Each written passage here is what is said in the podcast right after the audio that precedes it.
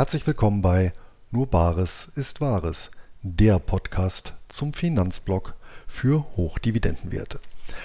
Heute mit einer Interviewfolge und zwar habe ich mit Erik Ludwig einen Mann zu Gast, der sich in der Gemeinde der Optionshändler einen Namen mit einer ganz speziellen Technik gemacht hat, nämlich dem sogenannten Rollen.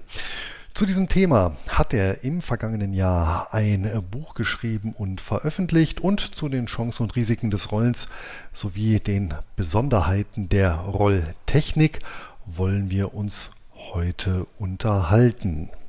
Im ersten Teil des Interviews gehen wir allerdings auf einen anderen Aspekt des Optionshandels ein, über den wir uns tatsächlich überhaupt erst kennengelernt haben, nämlich das Liquiditätsmanagement.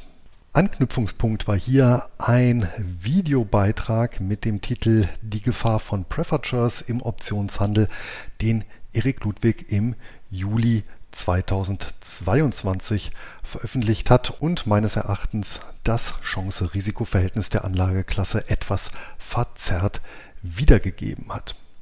Bevor es mit dem Interview losgeht, möchte ich mit Linksbroker den Sponsor dieser Podcast-Folge vorstellen.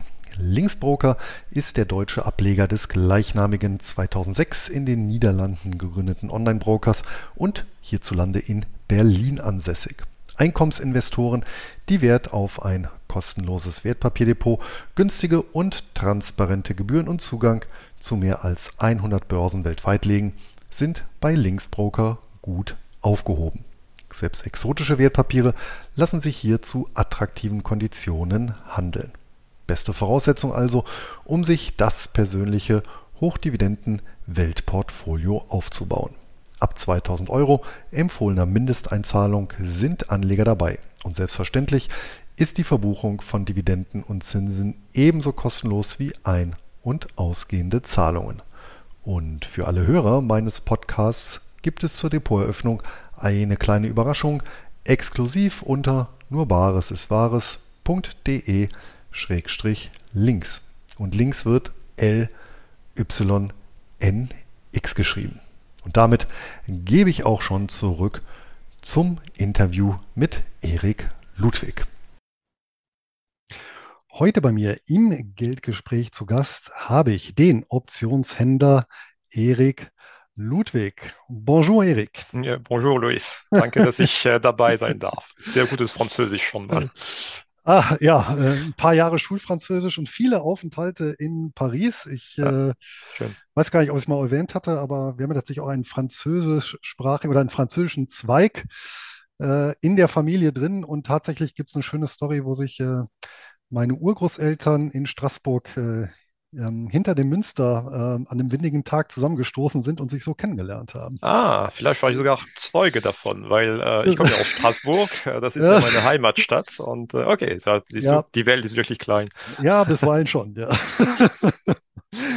genau, aber äh, heute sind wir hier ähm, aufgrund eines anderen Themas und zwar hast du vor einiger Zeit ein Video herausgebracht über die Gefahr von Preferred im Optionshandel und das hast du eben auch ähm, kombiniert zu ähm, oder mit der Aussage, ähm, dass du Stellung beziehen wolltest zum Ansatz, den ich mit diesem Preferred Shares im Optionshandel fahre. Diejenigen, die mich schon länger verfolgen, kennen das. Wir werden es gleich nochmal in, in, in Kürze wiederholen. Und äh, im Endeffekt ähm, war das Video oder die Inhalte in diesem Video ja sehr ähm, generisch gehalten und äh, daraufhin habe ich dich ja angeschrieben, dass wir das hier nochmal tatsächlich so ein bisschen differenzieren sollten, mhm. um ja äh, einfach auch hier ja die Informationsbasis äh, ja so ein bisschen ja zu objektivieren, weil ähm, wie gesagt in dem Video hast du ja letztendlich alle Preferred Shares in einen Topf geschmissen, muss man sozusagen. ja, und ähm, mein Ansatz war dabei zu sagen, naja, so wenig wie man eben Preferred Shares in einen Topf schmeißen kann, äh, so wenig kann man ja auch beispielsweise Anleihen oder Aktien in einen Topf schmeißen. Ähm, da muss man schon so ein bisschen differenzieren und das war der Grund einfach, dass wir uns nochmal zusammensetzen. Ne? Ja, ja. ja ähm, vielleicht erstmal die Ausgangsbasis und äh, das kennt natürlich jeder Optionshändler und ich denke, da haben wir ja auch einen Konsens. Das Thema ist ja, wenn du Cash Secured Put schreibst und eben hier nochmal, wir betonen das Cash Secured, das heißt Liquidität hältst, dann hast du ja zumindest ab einer gewissen Kontogröße das Thema, was machst du eben mit der Liquidität? Weil so oder so wirst du ja immer ein Risiko fahren müssen in einer bestimmten Art und Weise. Denn selbstverständlich auch Liquidität bei einem Broker ist ja nicht in dem Sinne sicher. Mal abgesehen davon, dass jetzt zumindest in der Vergangenheit, in den vergangenen Jahren ja keine Zinsen abgeworfen hat, richtig? Das ist richtig, ja. Wobei genau. das, die, die, die Gefahr, dass man die Liquidität bei seinem Broker verliert, ist schon extrem gering. Ja, ja ich sag mal, kommt auf den Broker an, klar. Aber ich denke mal, ja, die, also klar ist auch, ich denke mal, die meisten von uns, die hier im Optionshandel unterwegs sind, äh, nutzen vermutlich, oder sehr viele nutzen vermutlich äh, äh, hier Interactive Brokers. Und äh, ja, das ist natürlich ein sehr finanzstarker Broker. Ähm, auf der anderen Seite muss man natürlich sagen, ähm, das ist natürlich ein Thema, sag mal, vor 2008 hat sich da vermutlich überhaupt niemand Gedanken drüber gemacht, aber seit der Lehman-Pleite ist das natürlich ein bisschen sensibler. Und ich persönlich halte es so, dass ich oberhalb der äh, Einlagensicherung bei einer Bank oder bei einem Broker dann die Mittel anders allokiere, also sprich keine Liquidität dort liegen lasse, die diese Summe übersteigt. Also und zwar auch nicht bei einem Optionsbroker, ja, und auch nicht, wenn ich Cash Secured Putz schreibe. Ich ja. weiß nicht, wie du das handhabst, aber ja. ähm, na gut, die, die, die Summe wäre da sowieso erstmal enorm, ne? die, äh, die man hinterlegen müsste, um da eventuell in Gefahr zu geraten. Aber du kannst mir korrigieren, ne? aber äh, ist jetzt deine Botschaft zum Beispiel zu sagen, äh, es ist sicherer, 3000 Euro zum Beispiel in Preferred Shares anzulegen oder die 3000 Euro Cash bei deinem Interaktiv Broker Account liegen zu lassen? Bei 3000 Euro würde ich sagen, äh, oder sage ich, da sind die, äh, da ist das ich auch 10.000 sagen. Ich würde auch 10.000 sagen. 10.000 also. ist ja auch noch abgedeckt, das wäre auch noch vertretbar. Aber wenn wir natürlich dann in den Bereich irgendwo kommen und äh, bei Interactive Brokers äh, ist ja bei 20.000 Euro bekanntlich Schluss, zumindest bei den europäischen Standardkunden, die von Irland aus verwaltet werden. Ähm, und wenn ich da 100.000 Euro halte, dann wäre es äh, nach meinem Risikoempfinden, ja, nach meiner Risikopräferenz, äh, so, dass ich alles, was über 20.000 geht, nicht als Liquidität dort liegen lassen würde. Okay. Gut, das, das ist dann eine, eine, eine Sichtweise. Gut, die teile ich nicht. Also ich würde tatsächlich lieber meine äh, sogar 30.000 Euro oder 40.000 Euro Cash liegen haben beim Interactive Brokers, als sie in Preferred Shares anzulegen. So, das, Jetzt, wie gesagt, das muss jeder also, natürlich genau, für sich also, einschätzen. Ne, die, also die Frage ist ja erstmal, ich komme gleich noch dazu, weil ja. äh, es gibt natürlich Alternativen. Ähm, äh, also das Grundthema ist für mich, ich persönlich, aber das ist eben, wie gesagt, meine Risikoeinschätzung und ja. die, äh, ich, die besagt halt, ich lasse nicht auf gar keinen Fall mehr Liquidität dort liegen, als durch die Einlagensicherung abgedeckt ist. Mhm. Das heißt, ich muss mir dann natürlich überlegen, was mache ich mit der die Einlagensicherung überschießen Liquidität. Nun war es ja bis vor kurzem auch so, äh, dass auch Zinsen auf Staatsanleihen nichts abgeworfen haben. Das hat sich ja mittlerweile in den USA geändert. Und ich glaube, ja. du handelst ja überwiegend auch in den USA, oder? Genau. Ja, genau. Ja, Ist bei mir genauso. Ich handle ausschließlich in den USA. Das heißt, ich rechne ja im Prinzip im Optionskonto gar nicht in Euro, sondern in US-Dollar.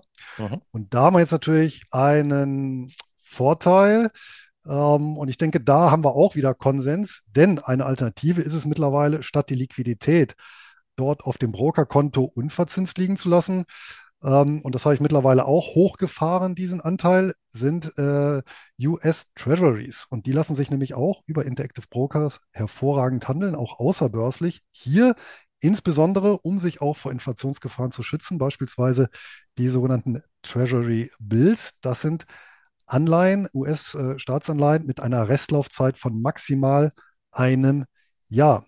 Und mhm. die werfen mittlerweile, ähm, je nach Laufzeit, muss ich aufwand, aber ich glaube auf, auf Jahressicht mittlerweile wieder 3, noch etwas Prozent ab. Ja, und hier ähm, bin ich natürlich auf der ganz sicheren Seite. Mhm. Ja, ich habe hier äh, einen, zumindest im Sinne der Kapitalmarkttheorie, sehr ausfallsicheren Schuldner, ja, also oder sehr sicheren Schuldner. Und ähm, im Falle dessen, dass beim Broker auch oder dass mit dem Broker irgendwas passiert, äh, sind diese Anleihen natürlich dann auch äh, oder sichern die Anleihen dann mhm. eben auch mein Vermögen ab. Und vor allem, und das ist ja der nächste Punkt, ja, ähm, die entsprechende Anrechenbarkeit äh, von Seiten ähm, Interactive Brokers ist auch gegeben. Das heißt, letztendlich, ob du Liquidität auf dem Brokerkonto hast oder diese Liquidität in T-Bills hältst, macht ähm, keinen Unterschied. Ja, also die, ja. äh, die Anrechnung erfolgt nahezu eins zu eins. Also ich, ich meine, ähm, ich hatte extra auch mal nachgefragt, die Treasury Bills liegen bei einer Anrechnungsquote von 99 Prozent. Also ja. ist de facto kein Unterschied. Ja, also das ist auf jeden Fall eine spannende Geschichte, nur das hat jetzt mit den Preferred Shares, das sind zwei unterschiedliche Paar Schuhe. Ne? Das ist, genau, das ist richtig, weil eben bis vor äh, ja, einem halben Jahr oder dreiviertel Jahr gab es ja keine Zinsen drauf und meine Überlegung war dann tatsächlich zu sagen, ähm, naja, es gibt eben eine Anlageklasse Preferred Shares. Und wenn man die wiederum so ein bisschen diesen Markt segmentiert, äh, gibt es eben eine Subklasse, ja, die einen äh, laufenden Ertrag in Form einer Fixdividende abwirft und äh, wenn bestimmte Parameter gegeben sind, sehr kursstabil ist. Ja, und ähm, die ebenfalls, ähnlich wie diese T-Bills, die wir gerade besprochen haben, eben nahezu eins zu eins anrechenbar sind. Ähm, und die waren für mich nach meiner Präferenz äh, so äh, strukturiert, dass ich gesagt habe, die ereignen sich ähm, für solche Geschäfte äh, oder ist vertretbar, ähm, ja. dort zu veranlagen, um ja eben auch hier eine aus der Liquidität eben auch einen Ertrag zu generieren, um dann auch mal beispielsweise Handelspausen ganz gut zu überbrücken, nicht diesen mm. Druck zu mhm. haben, naja, äh, jetzt habe ich eine Handelspause, jetzt erziele ich ja keine, keine Prämieneinnahmen, ja, beziehungsweise mm. um die Liquidität ja entsprechend ähm, mit einem Ertrag anzulegen. Ja. Genau. Ja. Und natürlich handelt, handelt es sich nicht, das muss ich natürlich auch dazu sagen, es handelt sich nicht einfach um einen Marktquerschnitt ne, dieser Preferred Shares. Ja, ja, dazu können wir auch noch gleich kommen. Aber auch, mhm. also das mit den T-Bills habe ich verstanden. Äh, aber die, deine Aussage in Bezug auf Kursstabilität, beziehst du die auf die Pre Preferred Shares? Auf bestimmte Preferred Shares, ja. Ja, genau, das ist der Punkt, äh, auf bestimmte Preferred Shares. Und du hast recht, also du hast es in deinem ersten Satz da äh, in unserem Gespräch auch ähm, zu Recht gesagt, äh, man sollte nicht verallgemeinern äh, und nicht alle Preferred Shares in einen Topf werfen, da gebe ich dir vollkommen recht. Aber der Punkt ist genau dieser, äh, du bist auf dem Gebiet ein, ein Experte. Also du kennst dich extrem gut aus mit Preferred Shares. Ich kenne übrigens niemand im deutschsprachigen Raum, der sich so gut auskennt mit dieser Materie. Das heißt, du bist in der Lage, wahrscheinlich äh, die Spreu vom Weizen zu trennen. Das heißt, du wirst nicht äh, querbeet ein ETF äh, über Preferred Shares handeln. Du wirst nicht eine beliebige Preferred Shares, ist das übrigens weiblich, neutral oder männlich auf Deutsch, ich weiß gar nicht, egal. Der äh, Preferred Share. Die Preferred Shares, naja gut, also du, du, bist schon in der Lage, das, das zu trennen und die Qualität zu finden, ja, aber ich glaube nicht, und das ist auch der, der Punkt meines Videos damals gewesen, dass jeder das kann, ja, und ähm, weil das ist, also Preferred Share ist schon etwas anderes als eine Aktie. Ja, Aktien sind eher so standardisiert. Natürlich gibt es unterschiedliche Aktien und durch unterschiedliche Unternehmen, aber bei Preferred Shares hast du ganz unterschiedliche Mechanismen und Konstrukte, womit man sich auseinandersetzen muss. Und das kann auch nicht jeder. Das erfordert schon eine gewisse Expertise. Und wenn man nicht in der Lage ist, tatsächlich diese Spreu vom Weißen zu trennen, ist für mich die Gefahr groß, dass man tatsächlich sich ver verzockt oder tatsächlich auf das falsche Pferd setzt. Und das ist der Grund, warum ich auch in meinem Video diesen ETF genannt habe, PFF. Ja, also ja. PFF, das ist wahrscheinlich das größte ETF im Bereich Preferred Shares. Ja ich verstehe auch deinen Punkt, dass man den nicht handeln sollte, aber für mich ist das ein bisschen so die Referenz oder die Benchmark für Preferred Shares, zum Beispiel für jemanden, der sich nicht unbedingt auskennt. Ähm, der würde wahrscheinlich ein, vielleicht eine Preferred Shares aus diesem ETF da rauspicken oder keine Ahnung, er würde sich vielleicht an diesem ETF orientieren. Ich glaube nicht, dass der Normalanleger sozusagen, der gerade in die Materie einsteigt, in der Lage wäre, diesen ETF zu schlagen. Es sei denn, er investiert ganz viele Stunden an Recherchen darin. Und dieser ETF zum Beispiel hat seit Anfang des Jahres 17 Prozent an Wert verloren. Äh, der S&P 500 hat 19 Prozent an Wert verloren. Das heißt, es gibt nur zwei Prozentpunkte mehr in der Entwicklung der Preferred Shares ETFs ähm, also als im Vergleich zu dem, zu dem Aktienmarkt. Und das zeigt mir, für mich ist da keine Kursstabilität zu sehen, wenn man nicht in der Lage ist, wie gesagt, die, dieses Cherry-Picking zu machen und die besten Preferred Shares herauszufinden. Wollte ich noch mal kurz ja, nochmal anregen. Das ist richtig. Mhm. Vielleicht müssen wir noch mal ganz kurz sagen, was ist überhaupt ein Preferred Share, sonst ähm, wer, wer das vielleicht jetzt auch nicht oder ja. nicht so gut kennt. Also, ähm, du hast auch auf einer Folie das Ganze richtig zusammengefasst. Wir haben halt also eine, ein sogenanntes Hybridpapier, ja, ein Twitter. Also wir bewegen uns hier in einem Bereich zwischen Aktie und Anleihe. Und ähm, das heißt, äh, diese Shares gelten rechtlich als Eigenkapital. Wir sehen aber gleich, dass die haben ganz viele Merkmale von einer Anleihe. Ja, diese Shares werden vor allem in Kanada und den USA zur Finanzierung eingesetzt, als Finanzierungsinstrument von Unternehmen. Ähm, insbesondere in den USA darf auch nicht jedes Unternehmen Shares emittieren. Das ist auf bestimmte Branchen limitiert. In Kanada ist das nicht limitiert. Das heißt, die werden zu 25 Dollar in der Regel ausgegeben und äh, haben von Anfang an eine, ähm, also in der Regel eine feste Dividendenzusage eingebaut. Das heißt, im Emissionsprospekt steht dann drin, es gibt eine Quartalsdividende in Höhe von beispielsweise 0,35 äh, US-Dollar pro Quartal und Anteil. Ja, es gibt auch manche, die sind variabel. Die haben eine variable äh, ähm, Komponente mit drin. So, und ähm, die äh, haben im Prinzip eine oder eben keine Laufzeit, die laufen im Prinzip ewig. Es gibt allerdings einen sogenannten Call-Date, ja, also ein, ein bestimmtes Datum und ab diesem Datum kann der Emittent diese Papiere zurückkaufen, muss es aber nicht. Und dieses genau, Datum ja. liegt in der Regel so drei bis fünf Jahre nach der Erstemission. Das sind so die ganz, ganz groben Parameter. Ja, mhm. wir sehen also, Preferred Share hat jetzt erstmal mit der deutschen Vorzugsaktie, darf man auch nicht verwechseln, ne, ja. nicht zu tun. Ne, wir kennen es vielleicht von VW, da gibt es ja Stammaktien, Vorzugsaktien sind aber beides letztendlich Aktien, aber im, im, im äh, jenseits des Atlantiks, in, in Kanada und USA ist es eben nicht so. Ne? Mhm. Ähm, da sind das eher Anleihen, ähm, aber eben rechtlich Eigenkapital.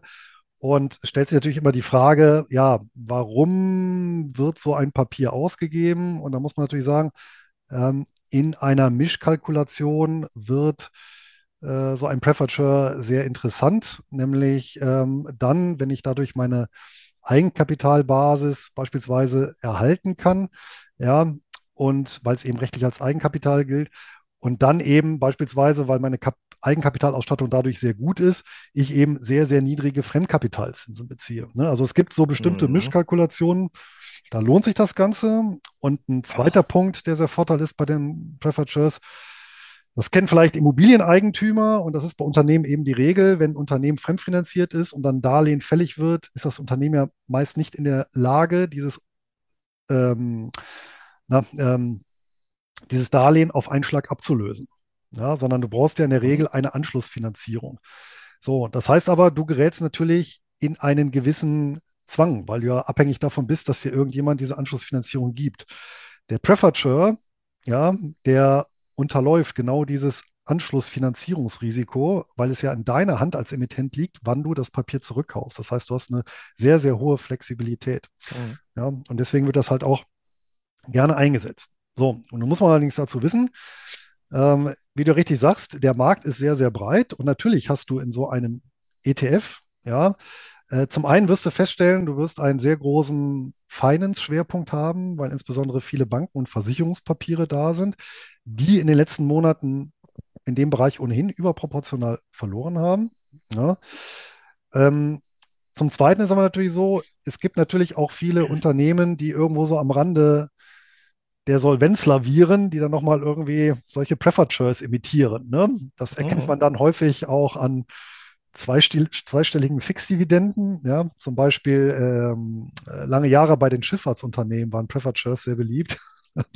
Ähm, aber da muss man aber ganz klar sagen, das sind extrem spekulative Papiere. Mhm. Kann man, kann man machen, äh, aber da muss man sich, wie du sagst, man muss dann halt den Markt kennen, man muss die Marktsegmente kennen und ja. muss dann für sich definieren, welche Strategie verfolge ich. Mhm, genau, das war mein Punkt. Also das muss man schon erkennen können und die Gefahr auch sehen können. Und das ist nicht, sag ich mal, jedem gegeben, wenn man das stimmt. Äh, ja, genau. Und gibt es allerdings am anderen Ende eine, ein sehr kleines Segment innerhalb dieser Prefatures und das sind Vermögensverwaltungen beziehungsweise börsennotierte ähm, Fonds. Und die Besonderheit bei denen ist, auch die können sich über ähm, Shares refinanzieren. Allerdings gibt es eben in den USA ein Gesetz, was denen vorschreibt, ähm, die Emission mit Eigenkapital zu decken, und zwar zu mindestens 200 Prozent. wenn man dann sich dieses Segment anguckt und dann auch diejenigen Papiere sich mal rausfiltert, wo der Call Date schon rum ist, also solche Papiere, die jederzeit zurückgekauft werden können, dann wird man feststellen, dass die sehr, sehr kursstabil sind und dass die sich tatsächlich, was die Kursentwicklung angeht, ja, ähm, wie so ein Staatsanleihenkorb verhalten. Das heißt, hier haben wir teilweise Papiere, die haben sich in den letzten neun Monaten, ähm, äh, schwanken die immer noch um die 25 Dollar oder mal irgendwo 5 oder mal 10 Prozent verloren haben. Also die gibt es. Das heißt, damit war es schon möglich, das Depot relativ stabil zu halten auf der einen Seite. Und auf der anderen Seite muss man ja auch sehen, ich meine, ähm, systematisch nutze ich das seit 2017. Das sind jetzt also fünf Jahre. Und diese Papiere werfen um die 5 bis 6 Prozent ab. Das heißt, irgendwo zwischen 25 und 30 Prozent an Ertrag ist in dieser Zeit zugeflossen. Ja, wie gesagt, wir reden ausschließlich von diesem sehr engen, sehr konservativen ja. Marktsegment. Und das war eben für mich der Auslöser, auch zu sagen, ja, also eben äh, Preferred ist nicht gleich Preferred Und es gibt eben ein Teilsegment, wo es zumindest eine Überlegung ist, dieses in so ein US-Optionsdepot als Beimischung äh, mhm. zu nutzen, um eben aus der Liquidität auch hier ähm, einen entsprechenden Ertrag zu ziehen. Ja. Die, die Papiere, die du gerade erwähnst, äh, kann man die ähm, nennen, zeigen oder ist es ähm, ja, ähm, ja, die, diejenigen, die schon länger äh, das ja. verfolgen, die, die kennen das natürlich. Es gibt sogar eine Seite, die nennt sich ähm, Innovative Income Investors.com. Mhm. Ähm, die Adresse packen wir natürlich äh, zum Video und, und in den Blogbeitrag. Ähm, und auf dieser Seite ist eine hervorragende Seite, die tatsächlich im Schwerpunkt solche, in dem Fall links US-amerikanischen Preferred Shares, sich auf den US-Markt da konzentriert haben. Und die haben eine eigene Unterseite, wo diese ganzen Papiere von äh, Vermögensverwaltung beziehungsweise von börsennotierten Fonds gelistet sind. Mhm. Ja. Okay. Ich vergesse, ne, Luis, dass du auch den Disclaimer erwähnen solltest. Ich weiß nicht, ob du das standardmäßig tust, aber äh, alles, was wir gerade besprechen, ist keine Anlageberatung. Ne? Selbstverständlich nicht. Muss man ja erwähnen. Ne? Genau. Also, ja, okay. wir tauschen hier nur unsere persönliche Meinung aus. Genau, genau, genau. genau. Und wir sprechen noch gar nicht über die steuerliche Geschichte von diesen Preferred Shares. Ne? Also, das ist auch noch eine Sache, wo, also da kennst du dich auch sicherlich besser aus, aber ähm, ja, also, man, also das im Bereich, also im Vergleich zu einem Cash-Bestand, wenn man Cash-Secured Put handelt, das ist für mich auch ein Vorteil, dass man sich über solche Dinge dann nicht Gedanken machen muss. Man muss sich nur Gedanken darüber machen, wie man dann seine Stilhaltergeschäfte versteuert. Das ist schon kompliziert genug, aber dann brauche ich mir nicht nochmal das Thema Preferred Shares Besteuerung da äh, als Baustelle eröffnen sozusagen. Ja, wobei das aber auch bei dem erwähnten Broker sehr simpel ist, weil ich da entsprechendes Reporting habe und mir dann direkt die Zahlen rausziehen kann. Das ist nämlich tatsächlich aufs Jahr gerechnet nur zwei Stück, nämlich einmal mhm. die Dividenden, die ich erhalten habe und einmal die Quellensteuer, die ich gezahlt habe. Das ist dort 15 Prozent, zu 100 Prozent ja. anrechenbar auf die äh, heimische Abgeltungssteuer. Und mhm. das war es eigentlich. Also es sind zwei Zahlen, die da rauszufiltern sind. Äh, mehr ist das nicht. Auch hier natürlich der Hinweis, ich bin kein Steuerberater, ich nehme an, du, du auch nicht. Ne? Ja, nee, genau. Genau. Und das ist jetzt aber meine Praxis, äh, die ich halt so bestätigen kann, wie äh, die Versteuerung in den letzten Jahren immer mhm. funktioniert hat. Ne? Aber eine Frage hätte ich noch in Bezug auf die, die Preferred Shares, so als äh, Cash-Ersatz. Ähm, ja. So angenommen, bon, du, du achtest natürlich darauf, dass du äh, qualitative Preferred Shares handelst, die stabil sind in ihren Kursen, ja. aber angenommen, du, du willst trotzdem, du setzt trotzdem auf das falsche Pferd und dein, äh, dein Preferred Shares, äh, die du jetzt benutzt hast, um äh, ein Cash Secured Put quasi abzudecken, fällt um 20 Prozent. Ja. Äh, könnte ja passieren. So, ja. Äh, was passiert dann bei deinem Broker, äh, wenn du wirklich sehr knapp gerechnet hast? Ja, das hätte eigentlich deine Deckung sein sollen für deinen Cash Secured Put. Äh, gehst du eventuell da die Gefahr eines Margin Calls oder was passiert denn da? Hm, ähm, ja, kann man natürlich im ersten Moment äh, liegt so ein Verdacht natürlich nahe. Aber äh, da ich die Margin nicht nutze, also ich, ich äh, handle ohne Margin, ist es natürlich so, dass wenn der, ich meine, sonst wäre es ja auch kein Cash-Secured Put. Das heißt, wenn der Kurs dieses Preferred Shares sinkt, ja, dann rutsche ich ja ein Stück in die Margin rein, aber so wenig, äh, dass es für den praktischen Handel keine Relevanz hat. Okay, also angenommen, du hast jetzt einen Cash-Secured Put geöffnet, der, wenn man ihn wirklich mit Cash decken würde, 1000 Dollar in Anspruch, ja. in Anspruch nehmen würde. Diese 1000 Dollar hast du aber in einen Preferred Share angelegt genau. und der Preferred Share fällt um 20 Prozent, ist nur noch 800 Dollar wert. Da gehst du davon aus, okay, äh, ich habe ja auf meinem Margin-Konto noch ein bisschen Puffer. Das genau. heißt, auch mit 800 Dollar äh, bin ich noch auf der sicheren Seite. Ja. ja. Genau. Aber, weil, genau. Ja, okay. Also ich muss natürlich auch dazu sagen, ich habe es natürlich, ich habe ja nicht 100 Prozent in, in, äh, in entsprechenden äh, Preferred Shares, sondern mhm. äh, einen, einen Anteil, ja, mittlerweile auch einen Anteil in T-Bills und einen kleinen Anteil auch in Liquidität. Also das ist ja durchmischt. Okay. Und mhm. ähm, auch ganz wichtig, ich, ich glaube, ich hatte es vorhin kurz erwähnt, diese besagten Preferred Shares habe ich natürlich auch eine Margin-Hinterlegung, das heißt eine Anrechenbarkeit ähm, von 98 Prozent. Ja, also die ist auch sehr, sehr hoch, was eben äh, dazu führt, dass die vom Broker fast so gut wie die Liquidität behandelt werden. Ja, und somit, wie du richtig sagst, also ähm, wenn du von 1000 auf 800 runtergehst, aber eben äh, Cash-Secured Puts draußen hast, die bei Andienung 1000 Dollar erfordern würden, ja, hast du natürlich in dem Fall eine Unterdeckung von 200 Dollar. Ja, aber ähm, die wirkt sich in dem Sinne nicht aus, weil du eben die, die Margin ja bei weitem nicht ausreizt, ne, in, so einem, mhm. in so einem Fall. Bedeutet Und, aber auch dann, äh, dass du sowas, diese Strategie nur in einem Margin-Konto handeln kannst. Ne? Ja, absolut, richtig. Ja, genau.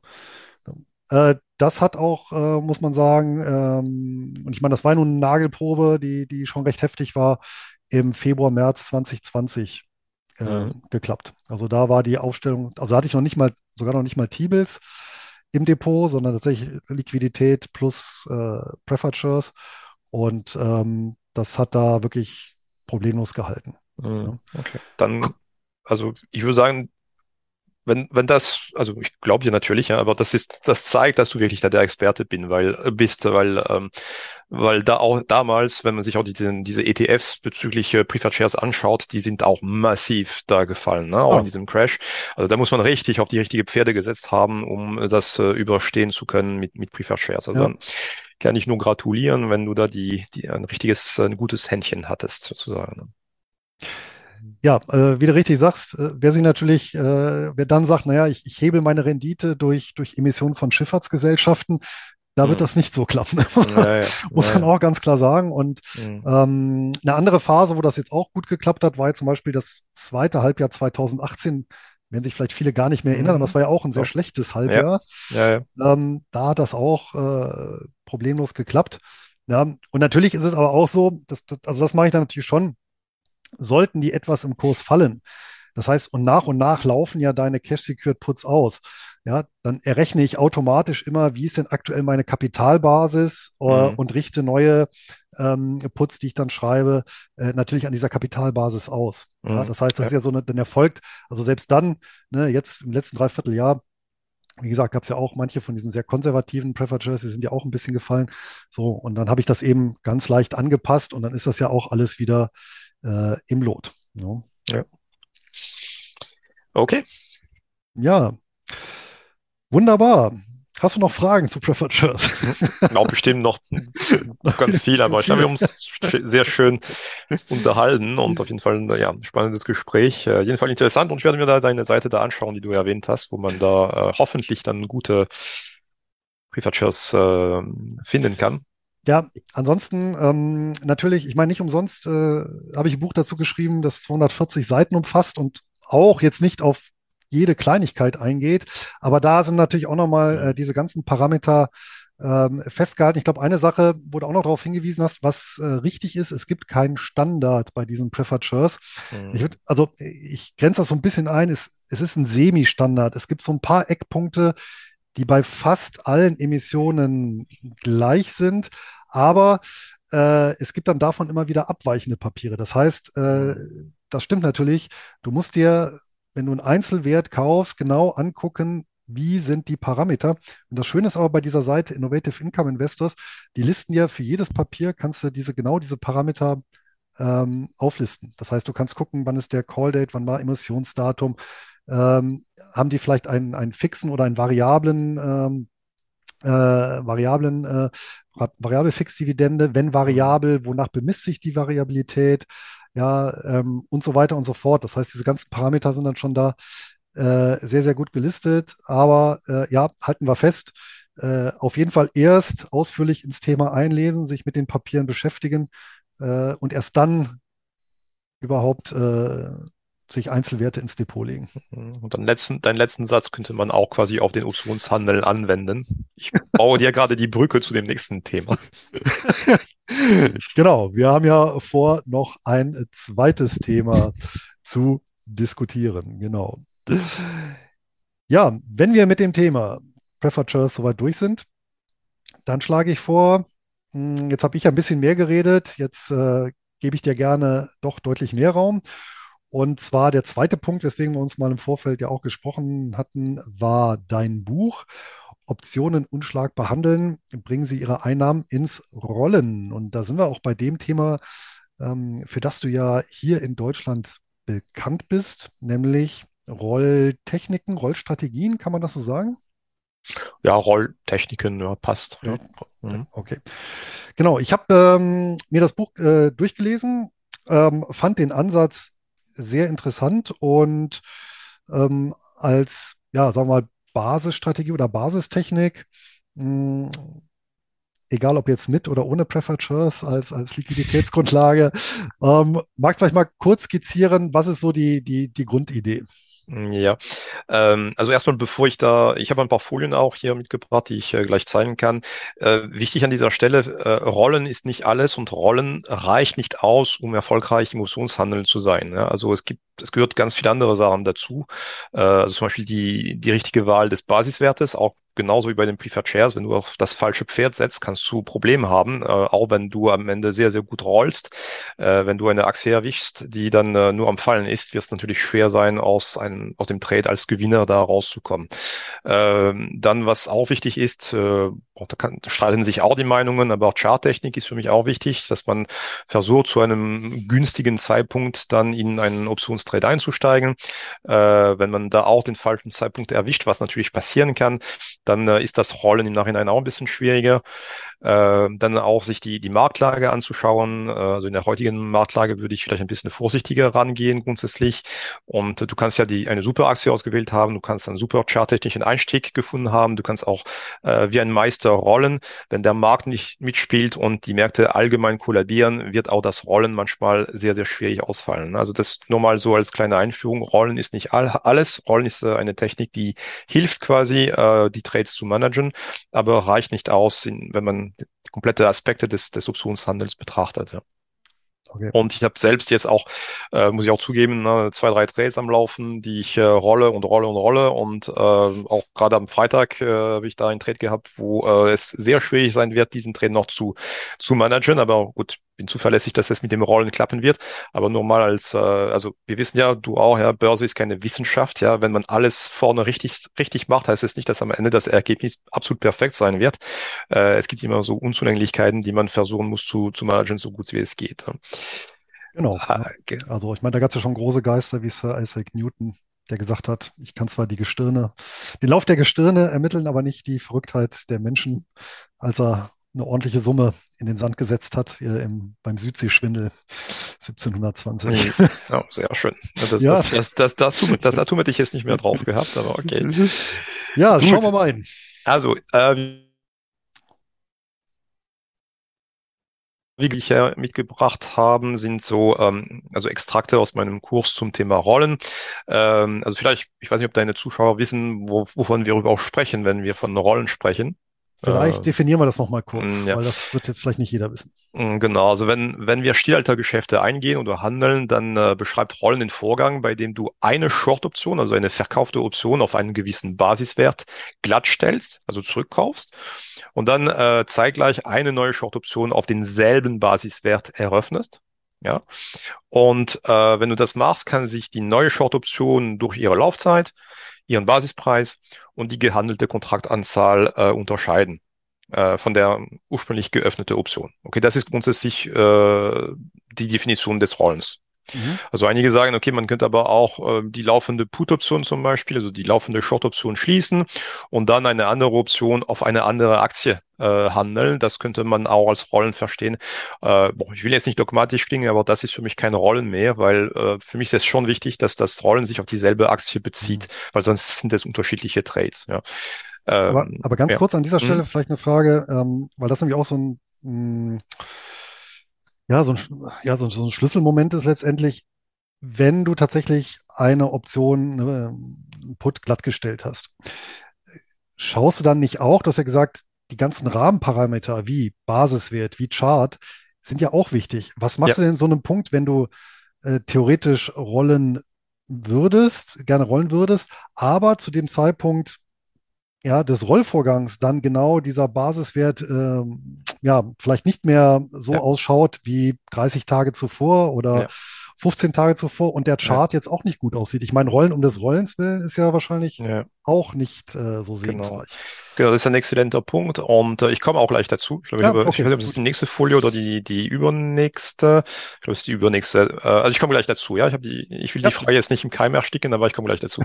ähm, genau, und dann noch ein bisschen so in Begrifflichkeit, Trade-Kampagne, das ist grundsätzlich das, was ich bezeichne, wenn ich äh, dann sukzessive rolle und äh, auf dieselbe Aktie oder auf denselben ETF setze, dann ist es für mich eine Trade-Kampagne. Und für mich sind diese Trades immer miteinander verwoben. Ne? Also die Trade-Aktivitäten ähm, sind abhängig voneinander. Und für mich ist es am Ende so, wenn ich dann den Trade endgültig geschlossen habe, dann betrachte ich die kumulierten Prämie über diese Trade-Kampagne und das ist dann für mich das endgültige Ergebnis. Ähm, Ziele des Rollens, äh, Primärziele, man möchte einen, einen vorübergehenden Verlusttrade in einen Gewinntrade umwandeln, man möchte eventuell auch das Gewinnpotenzial eines Trades maximieren. Also es, man kann auch rollen, ohne dass ein Trade in, Bedr in Bedrängnis geraten ist. Ja, es gibt auch Rollvorgänge, die man auslösen kann, um sogar die Prämien zu erhöhen und zu maximieren, obwohl der Trade eigentlich gut läuft. Das kann man auch. Ähm, und die Zwischenziele dabei, ähm, wie gesagt, Optionsprämien über die Trade-Kampagne akkumulieren und auch, wenn man von Cash Secured Put spricht, die Gewinnschwelle des Trades permanent zu senken. Also das, das kennst du ja, Cash Secured Put, du hast ja einen Basispreis, du hast eine Prämie vereinnahmt und der Basispreis abzüglich dieser Prämie ist eine Gewinnschwelle oder dein Break-Even.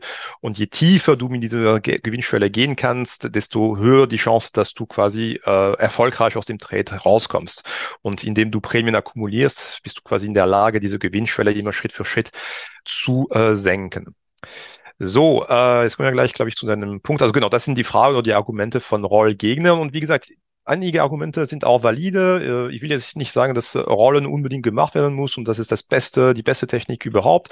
Ähm, also manchmal wird gesagt, ist Rollen nicht nur ein buchhalterischer Trick, weil wenn du tatsächlich rollst, schließt du die vorherige Option und buchhalterisch gesehen ist es bei deinem Broker so, dass du Verluste realisiert hast. Ja, äh, also nicht nur bei deinem Broker, sondern auch gegenüber dem Finanzamt sozusagen. Ähm, also ist es nichts anderes, als die Verluste künstlich in die Zukunft zu schieben sollte man nicht lieber in den sauren Apfel beißen und die Verluste besiegeln? Äh, auch dieser Punkt ist äh, auch sehr oft äh, da erwähnt. Also sollte man nicht lieber einen Stop-Loss platzieren bei 200 Prozent und 300 Prozent der vereinnahmten Prämie? Äh, sollte man sich die, nicht die Achsen einbuchen lassen. Das ist die berühmte oder die bekannte Wheel-Strategie. Ähm, genau. Und für mich ist es so, und jetzt komme ich auf deine Frage zurück, dass die Einstiegslogik am Anfang des Trades das Rollen rechtfertigt. Mit, mit einer Ausnahme. Ich komme vielleicht erstmal auf die Aus, aufs Ausnahme. Ähm, du hast recht, wenn sich, äh, wenn du einen Trade gemacht hast auf eine gewisse Aktie äh, und äh, der Trade läuft gegen dich, ähm, kann es sein, dass man vielleicht doch nicht rollen sollte, wenn sich etwas Gravierendes am Geschäftsmodell geändert hat. Also keine Ahnung, es gibt ein neues Gesetz, es gibt eine neue Regulatorik oder so, die dazu führen, dass deine Annahme von vor vier Wochen zum Beispiel, als du den ersten Trade eröffnet hast, nicht mehr stimmen. Und da denke ich zum Beispiel, obwohl ich solche Aktien äh, in den letzten Jahren nicht gehandelt habe, da denke ich an diese chinesischen Aktien, ja, wo mhm. es da gerade Diskussionen gibt, dass sie eventuell, ob das jemals passieren wird, weiß ich nicht, aber dass sie zum Beispiel delistet werden in den USA. Ja?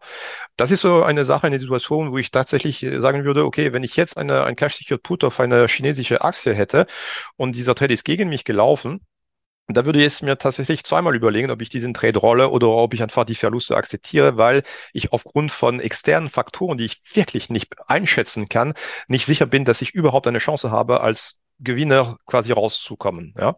Aber wenn das nicht der Fall ist, wenn es grundsätzlich am Geschäftsmodell sich nichts geändert hat, dann muss man Folgendes bedenken.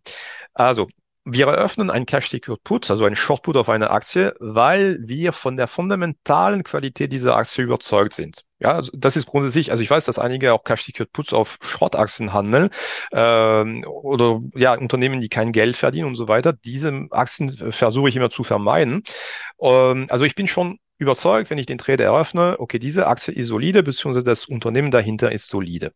Der zweite Punkt, ich suche einen passenden charttechnischen Einstieg, wohl wissend, dass es keine Garantie gibt, dass die Aktie doch nicht tiefer fallen kann. Ja, das ist klar.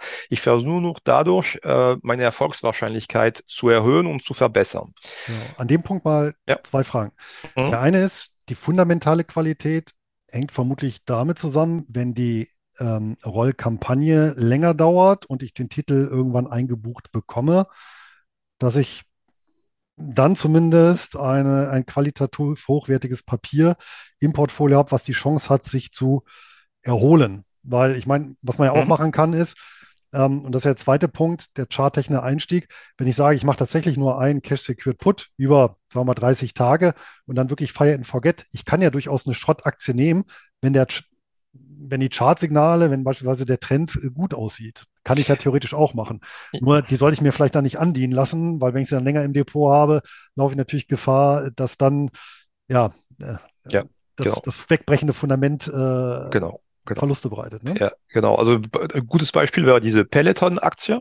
Ja. ja. Also wirklich perfektes Beispiel, wahrscheinlich charttechnisch zu gewissen Zeitpunkten absolut perfekt, aber vom Geschäftsmodell her, äh, die war zwar gut in den äh, Zeiten 2020, wo die Leute zu Hause geblieben sind und vielleicht viel geradelt sind da zu Hause. Äh, heute sieht man, dass man da überhaupt kein Glück da, äh, damit gehabt hätte, wenn man sich die Aktie hätte andienen lassen. Ne? Äh, und genau, das ist der Punkt. Für mich ist also die Andienung der Aktie ist sowieso die allerletzte Instanz, wenn das Rollen nichts mehr bringt. Ja, dann habe ich keine andere Wahl. Dann komme ich in dieses Rad der Wheel Strategie rein. Äh, aber dann möchte ich zumindest eine Aktie haben, von der ich weiß oder quasi überzeugt bin, okay, das ist eine äh, solide Aktie und die wird sich auch irgendwann wieder erholen. Und idealerweise, das ist jetzt kein Muss, aber idealerweise schüttet sie mir sogar noch eine Dividende aus von vielleicht drei, vier Prozent, äh, so, dass ich auch noch ein bisschen da Cashflow generieren kann, zusätzlich zu den Covered Calls, die ich vielleicht nochmal on top äh, handle. Mhm. Und, und jetzt komme ich zu dem Punkt. Also man, man eröffnet am Anfang des Trades einen Cash Secured Put, weil man überzeugt ist, dass es die richtige Aktie zur richtigen Zeit ist. Mhm. So, jetzt passiert aber Folgendes. Die Aktie fällt. So, und da muss man sich die Frage stellen, ähm, wenn die Aktie fällt und den Basispreis der Option äh, verletzt, ist diese Aktie deswegen plötzlich weniger attraktiv? Ja? Ähm, also wenn sie jetzt zum Beispiel äh, zum Zeitpunkt meines Einstiegs äh, für mich fundamental unterbewertet war und qualitativ war und charttechnisch absolut in Ordnung ist, wenn sie um zehn Prozent gefallen ist, okay, charttechnisch ist sie vielleicht dann angeschlagen, aber von der Bewertung her oder von der fundamentalen Qualität her ist sie aus meiner Sicht noch attraktiver als vorher. Warum sollte ich dann in Anführungsstrichen fremd gehen, den Trade besiegeln und eine andere Aktie suchen ohne sicher zu sein, dass ich bei der anderen Aktie meine Hausaufgabe besser machen werde als bei der ersten Aktie.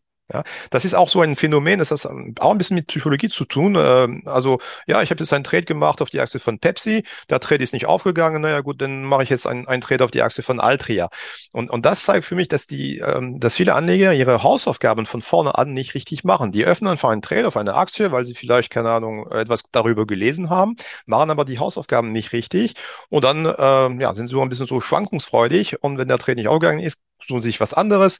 Aber auch da machen sie dann ihre Hausaufgaben nicht, weil sie schon denken, naja, wenn dieser Trade nicht aufgeht, suche ich mir wieder eine andere Aktie und so weiter und so fort. Also ich verfolge eher den Ansatz zu sagen, okay, ich mache am Anfang meine Hausaufgaben richtig, so richtig, wie es nur geht. Ich weiß, es gibt keine Garantie, dass alles klappen wird, aber dann bleibe ich auch dran, weil ich davon ausgehe, dass diese Aktie die richtige ist zur richtigen Zeit. Ja, und das ist die Idee dahinter. Und es gibt einen Spruch, ähm, du kennst äh, ja Tom Sosnoff von Tasty Trades, ja, äh, äh, das sind ja auch Verfechter vom vom Rollen und die sagen Keep the Dream alive.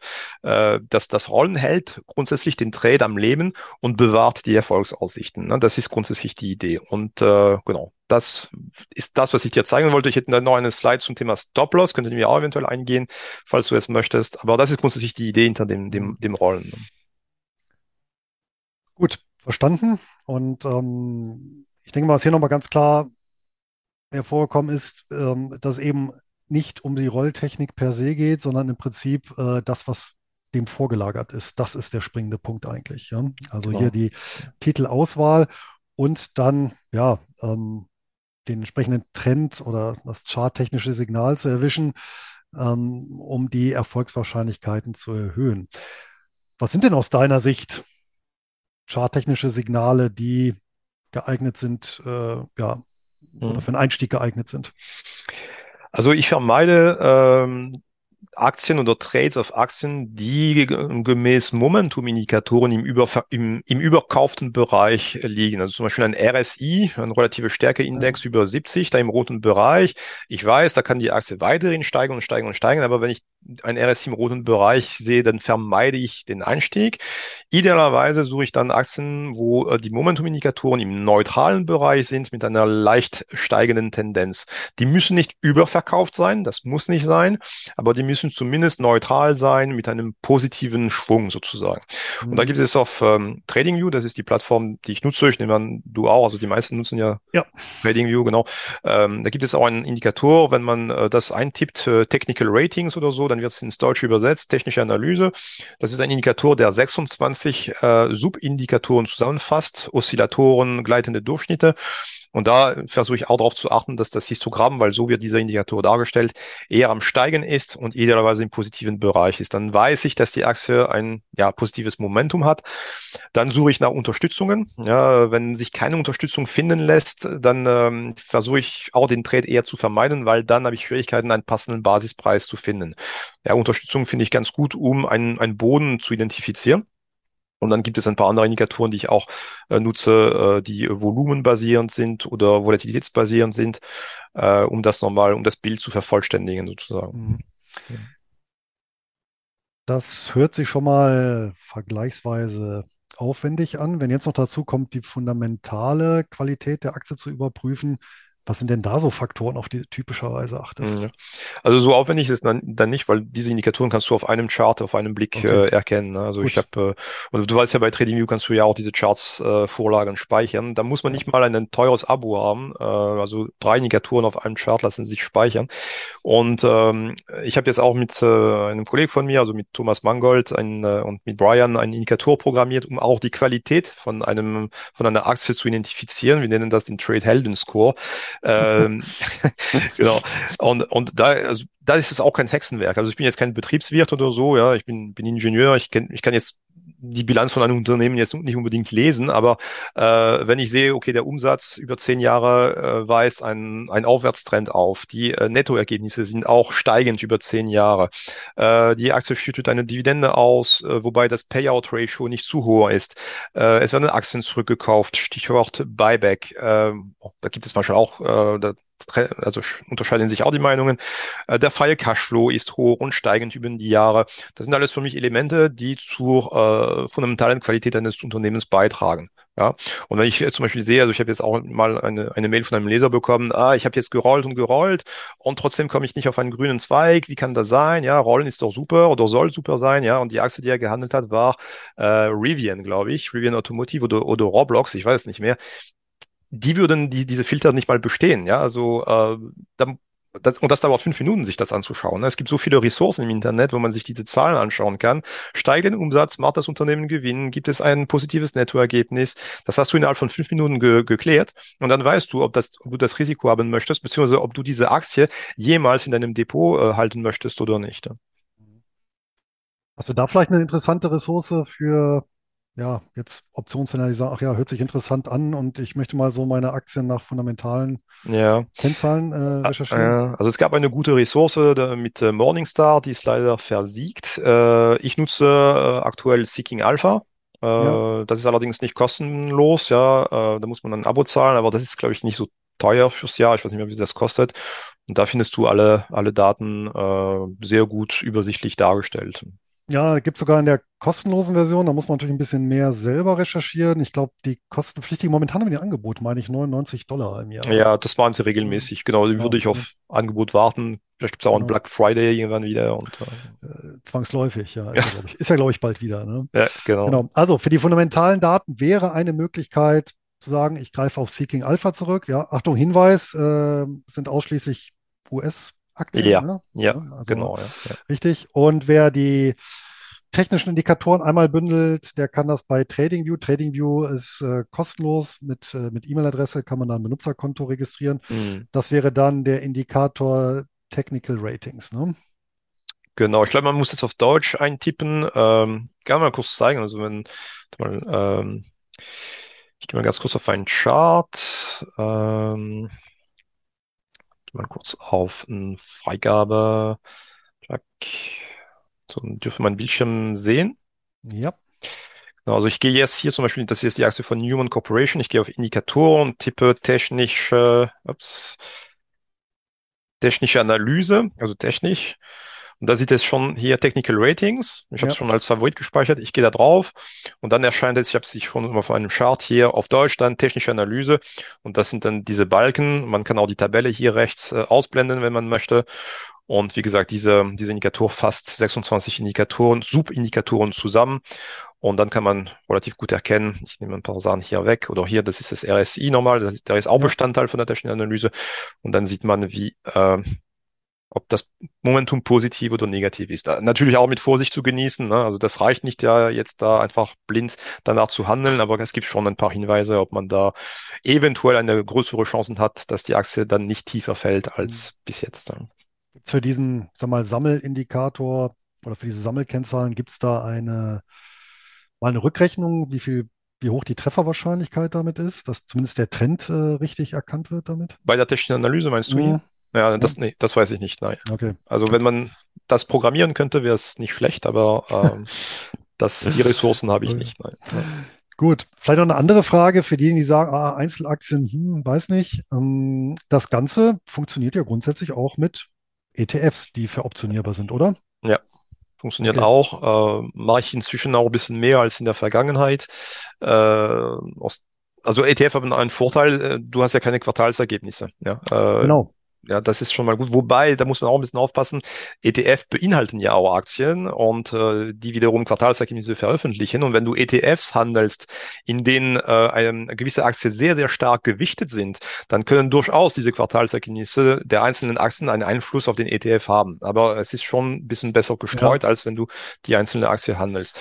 Genau. wahrscheinlich solche Effekte wirst du haben bei eher Indizes mit, die, die weniger Komponenten haben und vielleicht noch alle so in einer Branche. Ne? Dann, dann hast du natürlich Ja. schon mal häufiger, dass in der Berichtssaison natürlich querbeet durch die ganze Branche dann beispielsweise schlechte Zahlen kommen, weil durch irgendeine Regulierung die Erträge geschmälert werden und dann, dann hast du natürlich, dann hast du natürlich sowas, ja. Hm. ja. Wobei das Aber Risiko ist, denke ich, schon ein bisschen geringer als bei Einzelaktien. hm, Ein, ein Nachteil dadurch auch, dass das Risiko geringer ist, ist, dass die, E- diese ETFs auch weniger volatil sind. Und aufgrund der geringeren Volatilität sind die Prämien der Option auf diese ETFs manchmal, was heißt manchmal, in der Regel geringer, als wenn du die einzelnen Aktien mit hm. Option handelst. gut. So, das heißt, wenn wir diesen ganzen, ganzen Überbau jetzt haben und du hast deinen Cash Secure Put geschrieben und dann ja, passiert hoffentlich gar nichts oder beziehungsweise der verfällt dann hoffentlich. Ja, das ist natürlich dann der, der, der günstigste Fall. Dann geht das ganze Prozedere von vorne los. Dann äh, kommt natürlich im Prinzip dieses Hochrollen, das heißt, diese Gewinne maximieren. Ich meine, das, das machen ja vermutlich auch viele äh, Optionshändler. Das mache ich ja auch.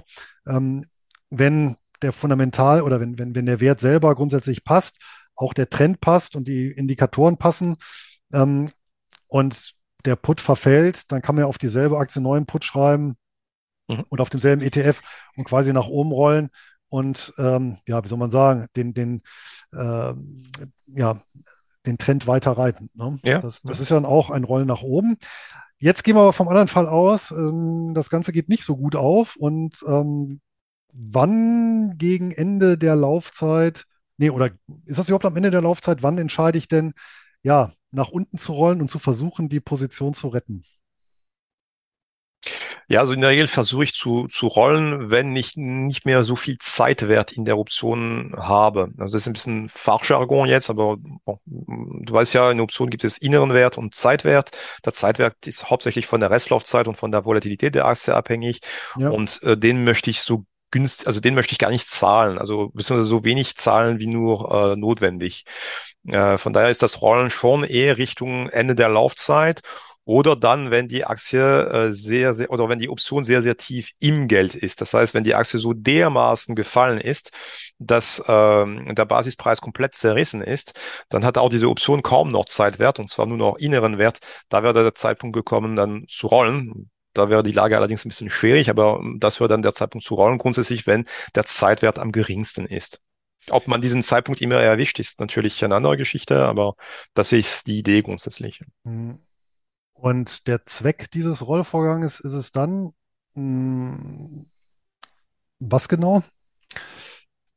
Naja, ich möchte grundsätzlich äh, immer also wenn ich die eine Option schließe, muss ich mhm. eine, eine, also einen Betrag zahlen. Ja. Äh, und in der Regel ist der Betrag höher als die Prämie, die ich ursprünglich äh, vereinnahmt habe. Das genau. heißt, auf, bei der Schließung mache ich in der Regel einen Verlust. Ich möchte aber bei dem, bei der nächsten Option, die ich eröffne, eine Prämie vereinnahmen, die mindestens oder idealerweise die Kosten der Schließung komplett abdeckt, ja. sodass meine ursprüngliche Prämie immer noch drin ist als Gewinn.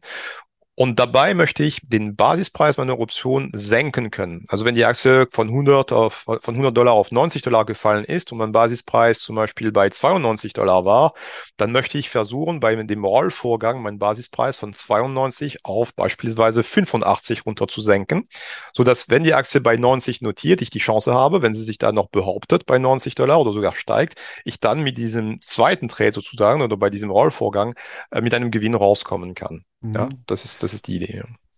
Das heißt, ich versuche erstmal natürlich zu einem, zu einem niedrigeren Strike, ähm, ja.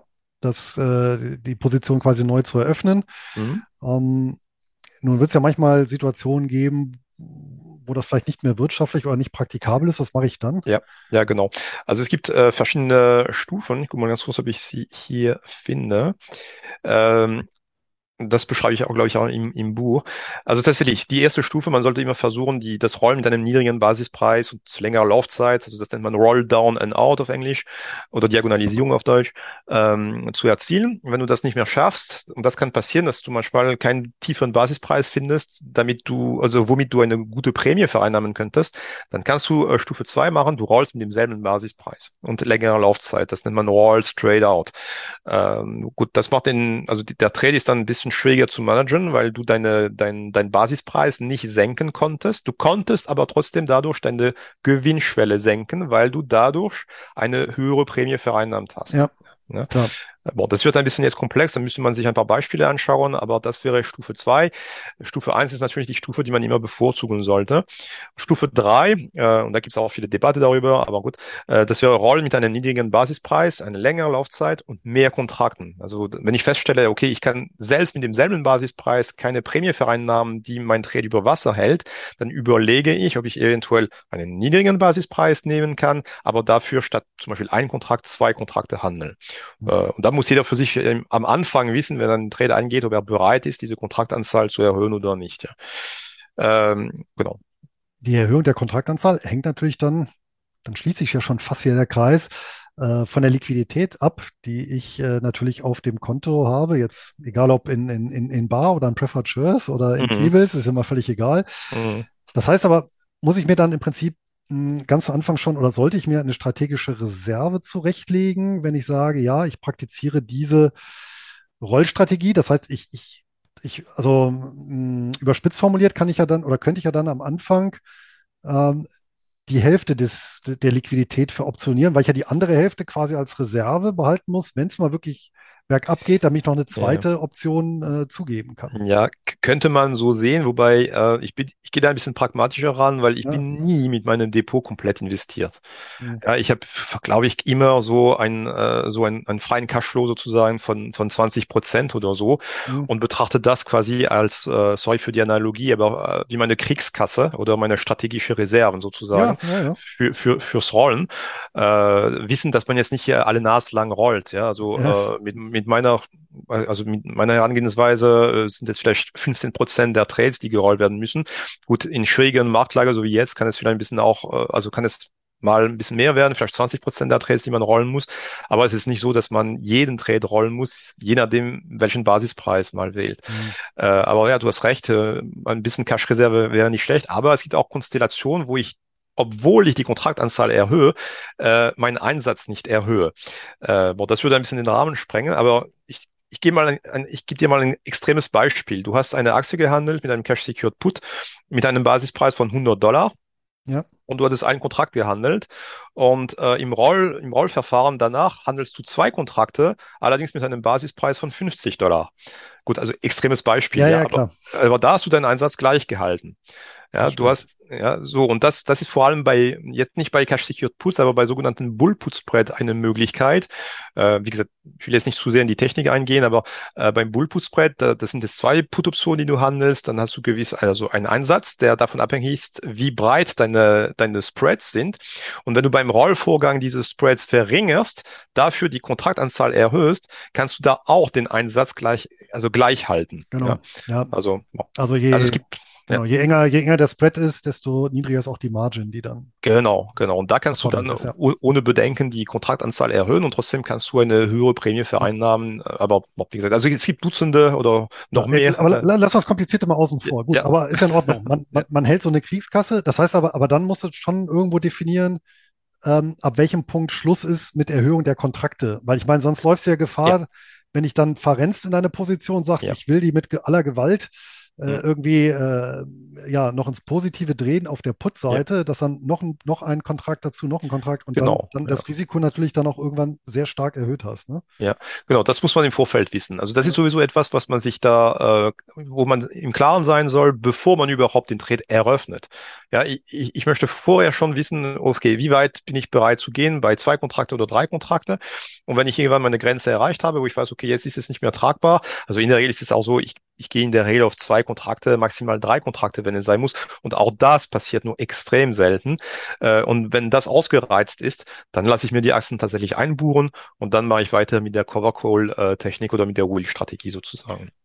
Genau. Und das heißt, äh, brauchen wir jetzt nicht nochmal komplett durchzudeklinieren, aber das ist ja im mhm. Prinzip ähm, genau das Umgekehrte. Das heißt, äh, jetzt kehrst du das Ganze um.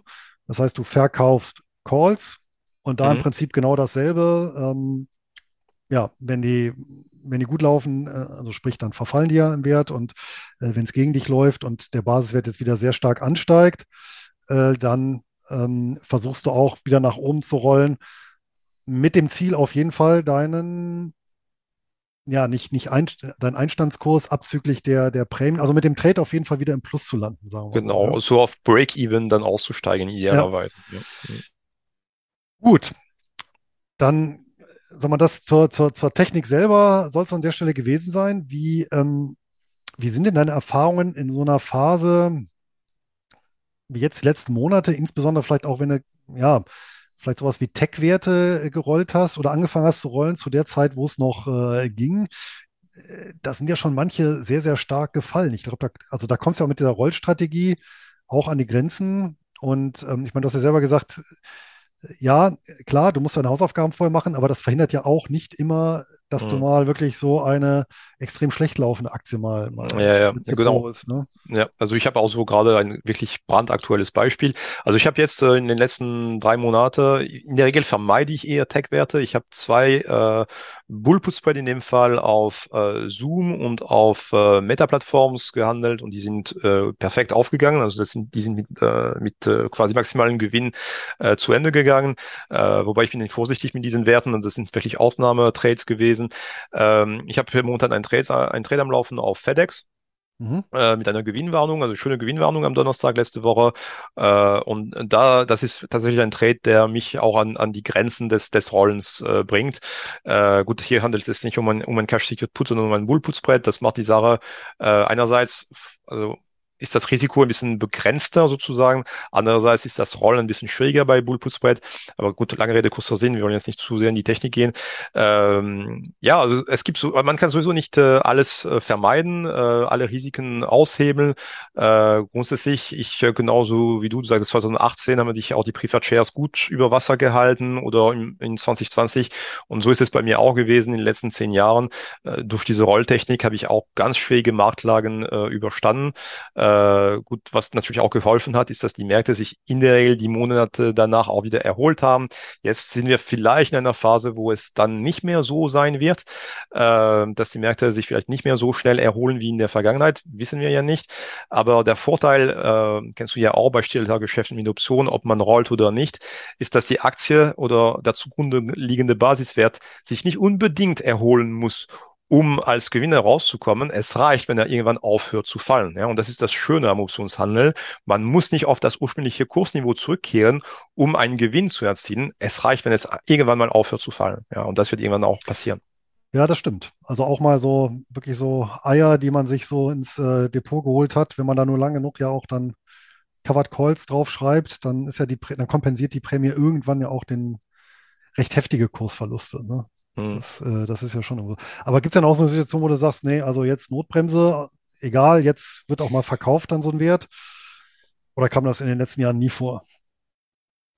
Ah, ich habe bestimmt, es gab bestimmt so gewisse Trades, äh, also zumindest in meinem privaten Depot, wo ich dachte, okay, ich könnte jetzt einen kleinen Verlust nehmen von, keine Ahnung, 50 Dollar oder so oder 100 Dollar oder ich könnte rollen.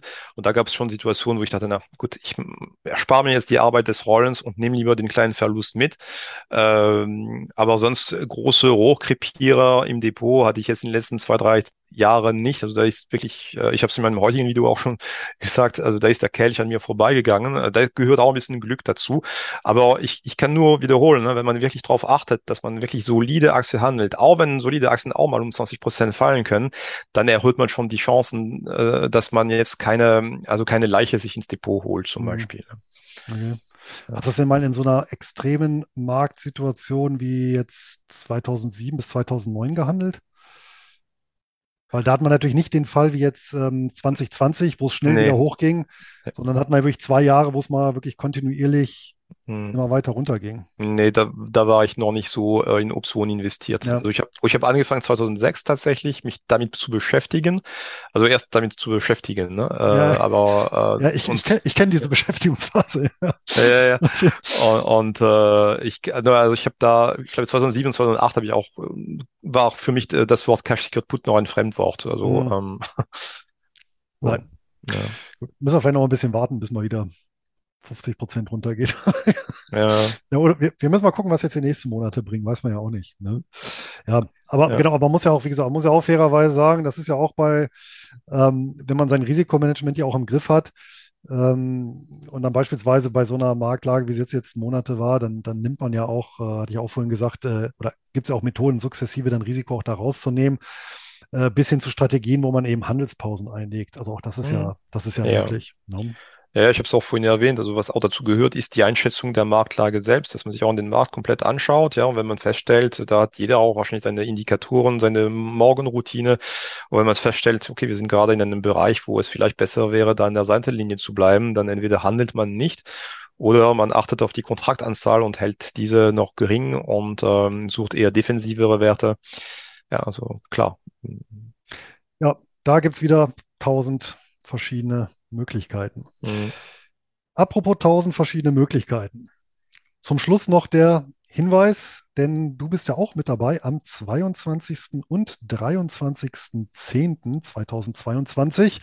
Für all diejenigen, die jetzt ein bisschen Blut geleckt haben und gesagt haben, Mensch, das hört sich alles interessant an, waren aber doch noch einige Fremdwörter dabei. Das Optionsuniversum bzw. Optionsstrategieuniversum ist riesengroß und zumindest äh, 13 ähm, Vorträge gibt es auf dem Online-Kongress Die Höhle der Optionstrader.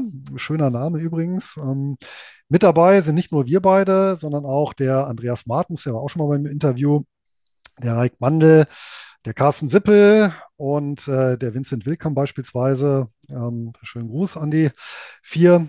Und wie gesagt, noch weitere ähm, Optionskollegen in Anführungsstrichen. Und Für diese zwei Tage kostet das Ticket 99 Euro und wer sich ein Ticket bestellen möchte, kommt da dran unter nur Bares ist Wahres.de und dann DHDO für die Höhle der Optionstrader. Ja, also darüber könnt ihr euch ein Ticket reservieren und dann geht's, ich weiß nicht, Erik, was stellst du vor? Geht's noch ein bisschen in die Tiefe rein? Nee, bei mir geht es um äh, den sogenannten Cassandra-Indikator. Das ist so ein Indikator für die Morgenroutine. Ähm, also es ist nicht nur optionenbezogen in dem Fall, könnte man auch für alles andere nutzen. Äh, ich werde trotzdem die Brücke zum Optionshandel da bauen, aber hier bei mir geht es um meinen Vortrag zu einem neuen äh, Indikator zur Einschätzung der Marktlage. Ja, sehr schön. Und bei dir ist es äh, Preferred Shares oder? Naja, das ist ein bisschen zu dünn, aber ich werde es äh, tatsächlich mit Optionsstrategien auf ETFs okay. beschäftigen und ähm, genau, das wird das Thema sein.